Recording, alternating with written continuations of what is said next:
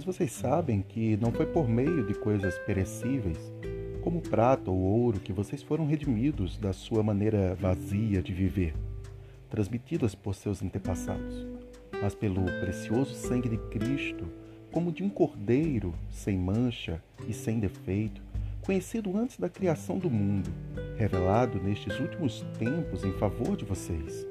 Por meio dele, vocês creram em Deus, que o ressuscitou dentre os mortos e o glorificou, de modo que a fé e a esperança de vocês estão em Deus.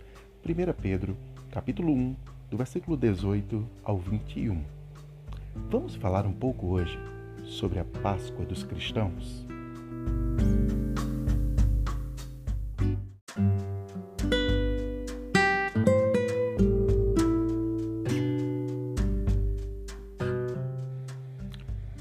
Pega sua Bíblia. Abre nessa carta maravilhosa do apóstolo Pedro, que está no Novo Testamento, primeira carta de Pedro, capítulo 1, versículo 18 ao 21. Vamos entender o que essa mensagem tem como relevância para nós hoje, cristãos. E como, de fato, nós entendemos, compreendemos e vivemos a Páscoa do Cordeiro de Deus, do Cristo, do Senhor das nossas vidas.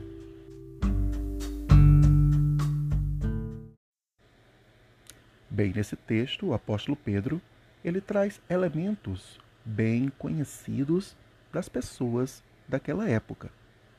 Elementos como cordeiro sem mancha e sem defeito, sangue precioso, sacrifício, remissão. Essas pessoas já escutaram essa história uma vez. Você sabe na Bíblia onde fala sobre uma história semelhante? Ah, essa história acontece em Êxodo, de forma muito semelhante. Mais precisamente no capítulo 12 de Êxodo, quando Deus está providenciando a libertação do povo, o seu povo, o povo de Israel, do Egito. Todos sabem que ele envia dez pragas, e a décima praga se tratava exatamente sobre um anjo da morte que passaria por toda a terra do Egito e feriria de morte todos os primogênitos. Porém, aqueles que tivessem sacrificado um cordeiro, comido de sua carne e passado parte do seu sangue na parte superior das suas portas, aquilo lhe serviria como sinal, e o anjo passaria e não feriria os primogênitos dessa casa, trazendo para o Novo Testamento o que significa para nós. A Páscoa para os judeus continua sendo comemorada, da mesma forma celebrando a libertação deles do Egito. Mas e para os cristãos, o que ela significa?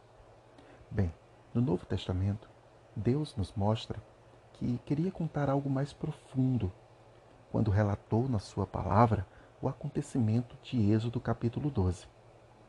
Esses acontecimentos viriam a ter significados muito maiores e envolveriam alguns elementos a mais que trazem significados muito fortes para a nossa caminhada cristã. É bem verdade que alguns dos elementos continuam muito vívidos. Um povo remido, libertação, o sacrifício de um cordeiro. Mas o que foi agregado por Deus para nós cristãos?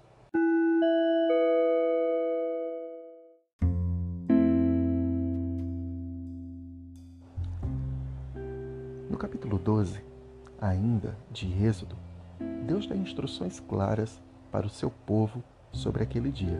Eles deveriam tomar, conseguir um cordeiro sem mácula e sem defeito para sacrificar naquele dia, aquilo que servisse como sinal para o anjo da morte que passaria. Mas e nós? Será que Deus um dia nos deu alguma instrução parecida? E onde nós encontraríamos esse cordeiro? É muito interessante percebermos que o Antigo Testamento nos traz muitas luzes do que tem acontecido conosco até hoje. Uma história anterior à de Êxodo, lá em Gênesis, vemos a história de Abraão, onde Deus pede para que ele sacrifique o seu próprio filho. Obediente, Abraão, que também é chamado como pai da fé, leva o seu filho para o holocausto. Mas antes de sacrificar o seu próprio filho em obediência a Deus, um anjo pede para que ele pare. E um cordeiro surge para que Abraão ofereça sacrifício a Deus. O que mais nos interessa nessa história, nesse momento, é saber que a fé de Abraão tinha a resposta correta. O seu filho pergunta: Onde está o cordeiro? E ele diz: Deus proverá. Da mesma forma, nós cristãos não temos um cordeiro a oferecer. Seríamos nós que seríamos expostos ao anjo da morte e não teríamos qualquer salvação contra ele. Mas de fato, Deus proveu um cordeiro. O cordeiro que o apóstolo Pedro fala no nosso texto base. Um cordeiro sem mácula, sem defeito. O que nos admira é que esse cordeiro é o próprio Filho de Deus. O Novo Testamento fala várias vezes que Cristo é o Cordeiro de Deus. Por exemplo, quando lembramos as palavras de João Batista, que ao olhar para Cristo, para Jesus, no início do seu ministério diz: Eis o Cordeiro de Deus que tira o pecado do mundo.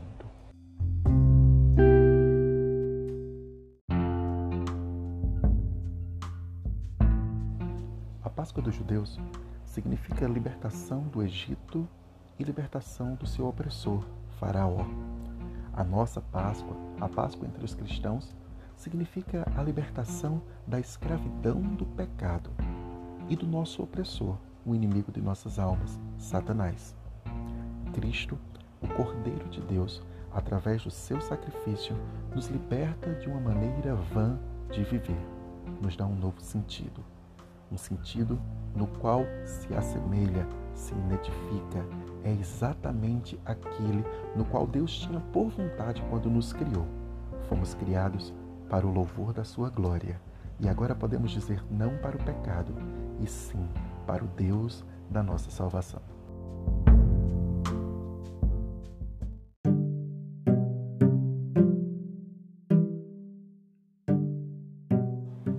Ainda quero comentar com vocês sobre o novo elemento dessa história.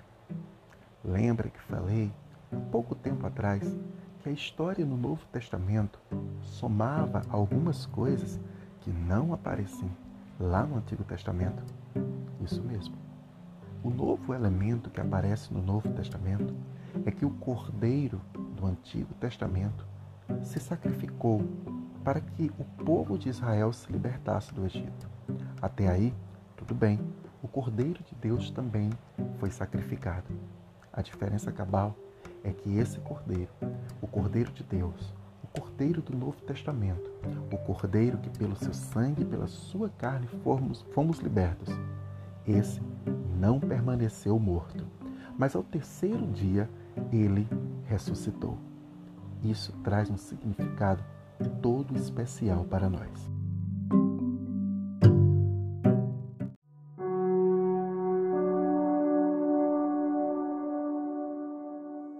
No nosso texto base, nas palavras do apóstolo Pedro, encontramos esse significado tão especial da Páscoa para os cristãos. Ele diz mais especificamente no versículo 21 que por meio dele tendes fé em Deus, o qual ressuscitou dentre os mortos e lhe deu glória, de sorte que a vossa fé e esperança esteja em Deus. Irmãos e irmãs que escutaram até aqui, a Páscoa renova para nós a fé e a esperança. Nesses dias tão difíceis, dias que temos visto o mundo sofrer tanto, se renova a nossa fé e a nossa esperança. Fé que Deus está no controle de todas as coisas e esperança que estamos guardados nele para a vida eterna.